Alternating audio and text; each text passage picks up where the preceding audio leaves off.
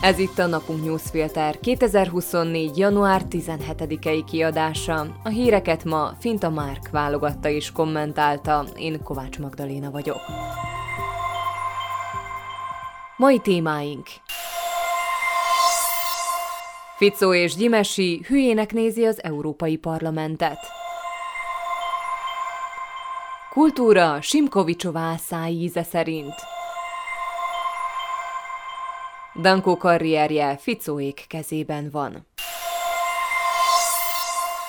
Szép lassan meghozza első gyümölcseit az újja, korszavának és kihívásainak maradéktalanul eleget tevő szlovák szuperszuverén külpolitika az Európai Parlament elsőprő többséggel 496 szavazattal fogadta el azt a határozatot, mely elítéli Robert Ficóék tervét a különleges ügyészség felszámolására és a büntető törvénykönyv módosítására.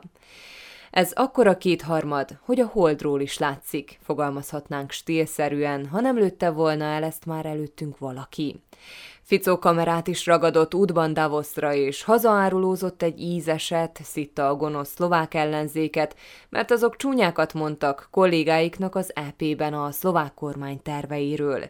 Sőt, még kemény, de demokratikus fellépést is ígért ellenük.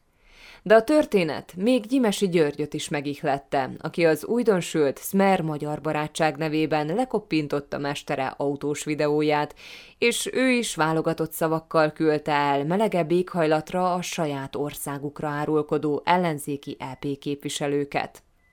Megmosolyogtató, ahogy Robert Fico és akolitusa igyekeznek óvodás szintre vinni a diskurzust a helyzetről. Ficó haragos apaként ígért szigorú, de igazságos elfenekelést az árulkodóknak. Gyimesi pedig kisé zavarosan összeállított videójában olyan hangnemben szidja a progresszíveket és az Európai Parlamentet, mintha ő maga választást nyert volna. Eközben egyikük sem veszi észre, hogy épp ők azok, akik forgalommal szemben haladnak az autópályán, feltételezve, hogy az Európai Parlament befolyásolható idióták és tájékozatlan hülyék gyülekezete, akiknek halvány lila gőze nincs, miről szavaznak. Mindenki hülye, csak én vagyok helikopter, fogalmazhatnánk ismét stílszerűen, de ezt is előtte már előttünk valaki. De szögezzük le, az Európai Parlament nem hülye és nem is tájékozatlan. Pontosan tudják, mi folyik az országban. Pontosan tudják, hogyan él vissza a hatalmával arrogánsan Robert Fico, hogyan igyekszik ellehetetleníteni a felelősségre vonást, és azt is pontosan látják, hogyan válhat Szlovákiából a korrupció Petri csészéje, a büntetőtörvénykönyv módosítása és az igazságszolgáltatás meghekkelése után és az Európai Parlamentben arra is emlékeznek, mi történt a mi kis országunkban Ján Kuciák és Martina Kusnyírová meggyilkolása után. Persze az EP határozat nem a világ, sok vizet egyelőre nem zavar, de a kármentést már most el kell kezdeni, nehogy elfajuljon a dolog. Ficó pedig ezt nem úgy tervezi, hogy visszavesz a demokrácia bedarálásának tempójából. Előre fog menekülni, úgy, ahogy Orbán Viktor is teszi Magyarországon, és minden erejét arra fordítja, hogy az ő párhuzamos valósága győzön itthon. Egy olyan párhuzamos valóság, ahol az egész világ Szlovákia ellen van, Soros György ork hadseregei ostromolják majd a szlovák várfalakat, és a gonosz háttérhatalom mindenkit zsebre hogy elbánjon a szuverén közép-európai szuperhősökkel. Ha ez a recept ugyanúgy beválik, mint Magyarországon, akkor az sem baj, ha a helyzet tovább eszkalálódik, és Brüsszelben egyre gyakrabban emlegetik majd, hogy talán Szlovákia európai forrásait is le kéne állítani. Az ugyanis Ficót nem fogja tacsra tenni, legfeljebb csak az országot. Ficó párhuzamos univerzumában az egyetlen igazság felkent hordozója, ő maga és kormányának tagjai mindenki más pedig rossz, gonosz, és harcolni kell ellenük, különben elveszítjük az országot. Legyen szó politikusokról, újságírókról, vagy egyszerű kultúracsinálókról.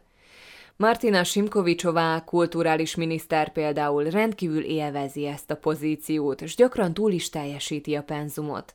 Kedvét leli például abban, hogy a minisztérium Facebook oldalából csináljon kultúrharcos csatateret, olyan csúsztató kérdésekkel, melyeket még a magyar kormány nemzeti konzultációnak kérdésírói is megirigyelnének. Ez azonban csupán az ideológiai máz, a hergelés, melyel terelni lehet. A háttérben sokkal komolyabb dolgok zajlanak. Simkovicsováék ugyanis folytatják a kulturális közeg felforgatását és ellehetetlenítését, több fronton is. A héten például lemondott a pozsonyi Kunsthalle igazgatója, Jen Kratochvil. Távozását azzal indokolta, hogy a kulturális minisztérium nyomást gyakorolt rá, és elutasította az intézmény költségvetését. Kratochvil távozása után pedig Simkovicsováék nem teketóriáztak. A 2020 óta önálló intézményt a Szlovák Nemzeti Galéria alá rendelték. Mindez gyakorlatilag pár óra alatt megtörtént, valószínűleg eleve így tervezték. És ez még messze nem a vége. A parlament elé kerül egy olyan törvénymódosító csomag, amely lehetővé teszi, hogy Ficóék teljesen leuralhassák a szlovákiai kulturális hálózatot. A módosítások szerint például a galériák és múzeumok igazgatóit ezentúl indoklás nélkül le lehet váltani, az új jelölteknek pedig nem kell nyilvános meghallgatáson részt venniük. Megszüntetik az igazgatók öt éves mandátumát is. Ha valaki a posztra kerül, az ott is marad, és nem kell újra és újra megméretnie magát. Nem kell új tervekkel, vízióval előállnia. Ha kedve tartja, és elég lojális, a kutya sem fogja megkérdezni, mi a helyzet az általa vezetett intézménnyel. Nem kell ahhoz orákulumnak lenni, hogy az ember meglássa ebben a kilógó lólábat, a kultúra autonómiájának felszámolását. A változásokról természetesen nem zajlott igazi szakmai vita. Simkovicsováék nem is rejtik véka alá, miről is van szó. Úgy néz ki, pontosan ugyanaz megy majd végbe a szlovákiai kultúrában, mint a környezetvédelemben, melyet egy másik SNS jelölt miniszter Tomás Taraba irányít. Ő probléma nélkül cserélte le a tárcához kötődő intézmények szakembereit párt csinovnyikokra. Teljesen mindegy volt, hogy értenek-e az adott intézmény feladataihoz vagy sem. A szakértelemnél ebben az univerzumban sokkal fontosabb a hűség. Lehet, hogy kicsit erősen hangzik, hogy a múzeumokat, galériákat és más intézményeket hamarosan mondjuk pékek, vendéglátósok vagy épp gépészmérnökök irányíthatják majd, de ha elfogadják, az új keretrendszerben ez sem lesz elképzelhetetlen. S ha majd szakmai referenciának elég lesz, ha valaki elég hangosan fújol és buzizik egy kortárs kiállításon, majd megtapasztaljuk, milyen is az az igazi Simkovicsovái szlovák kultúra. Hat nappal azután, hogy André Danko autójával közeli ismerettségbe került egy pozsonyi jelzőlámpával, majd hosszú olajcsíkot húzva maga után elhajtott a helyszínről, a rendőrség bevonta a jogosítványát. Eltartott egy darabig, hümmögnek ennek hallatán sokan, ahogy sokan hümmögtek amiatt is, hogy Dankónak csak a baleset után 15 órával kellett megfújnia az alkoholszondát. De így megy ez, ha valaki olyan különleges ember, mint az SNS elnöke, annak különleges elbánás is jár, ahogy járta a plágium ügyével, a katonai kinevezésével és sok egyéb ügyecskéjével kapcsolatban. Eddig. Az egyszer volt százados ugyan annak idején nem tarthatta meg a rangjelzését, de parlamenti alelnöki posztját valószínűleg megtarthatja. Legalábbis társai minden erejükkel azon lesznek, hogy megtarthassa, hiszen emellett nagyon pragmatikus érvek szólnak. Danko ugyanis most saját hülyesége miatt teljesen védtelenné vált. Talán legelőször egész politikai karrierje során. Az SNS elnöke úgy vágott neki a kormányzásnak, hogy pontosan ugyanazt teheti majd meg, amit a 2016-2020-as ciklusban, a koalíció pedig az ő gatyamadzagján függ majd. A parlament alelnöke azonban súlyosan alábecsülte a fenyegető jeleket. Például azt, hogy a parlamenti frakciója gyengécske, miniszterei pedig nem hozzá lojálisak, hanem Robert Ficóhoz. Ezért bőszen rángatta az oroszlán és Peter Pellegrini bajszát, és úgy gondolta, ez még belefér. Csak hogy jött az a fáradt januári éjszaka, és az az átkozott oszlop. Danko pedig most büntetőjogi felelősségre vonás előtt áll. A tragédiája az, hogy nem mondjuk egy bonyolult gazdasági ügyről van szó, hanem egy úgynevezett banánhíról, egy könnyen értelmezhető, triviális dologról, ami a legalacsonyabb inger küszöböt is átüti. Így nem tud védekezni a saját módszerei szerint, és minél jobban beleáll, annál inkább belekeveredik. Tragédiájának másik fele pedig az, hogy sorsa azok kezében van, akiknek eddig a bajszát rángatta. Az oszlop ügy ugyanis a kommunikátorok álma, igazi szaftos sztori, ahhoz túlságosan kis súlyú, hogy védhetetlen legyen, legalábbis a koalíció választóinak szemében. Ahhoz azonban elég, hogyha ficóik úgy gondolják, a sárba tiporják, és még jól is nézzenek ki közben. Ficónak pedig, akinek feltett szándéka bekebelezni a teljes koalíciót, nagyon jól jön a tervéhez egy kezes bárány. Ha Pellegriniből államfő lesz, és a Klász visszatér a Smerkeblére, akkor Danko marad az egyetlen olyan politikus a koalícióban, aki keresztbe tud tenni neki.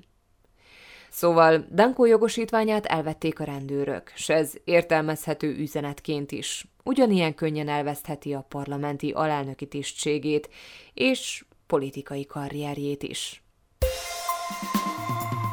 Hírek egy mondatban.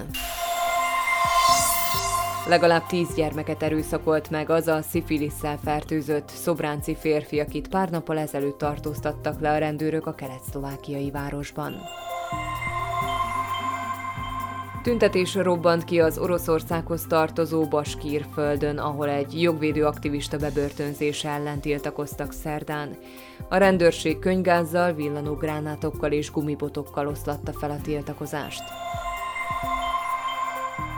Nem kizárt, hogy ismét lesz belföldi repülőjárat Szlovákiában. József Rázs közlekedési miniszter ugyanis úgy nyilatkozott, állami támogatással újraindulhat a Pozsony-Kassa repülőjárat.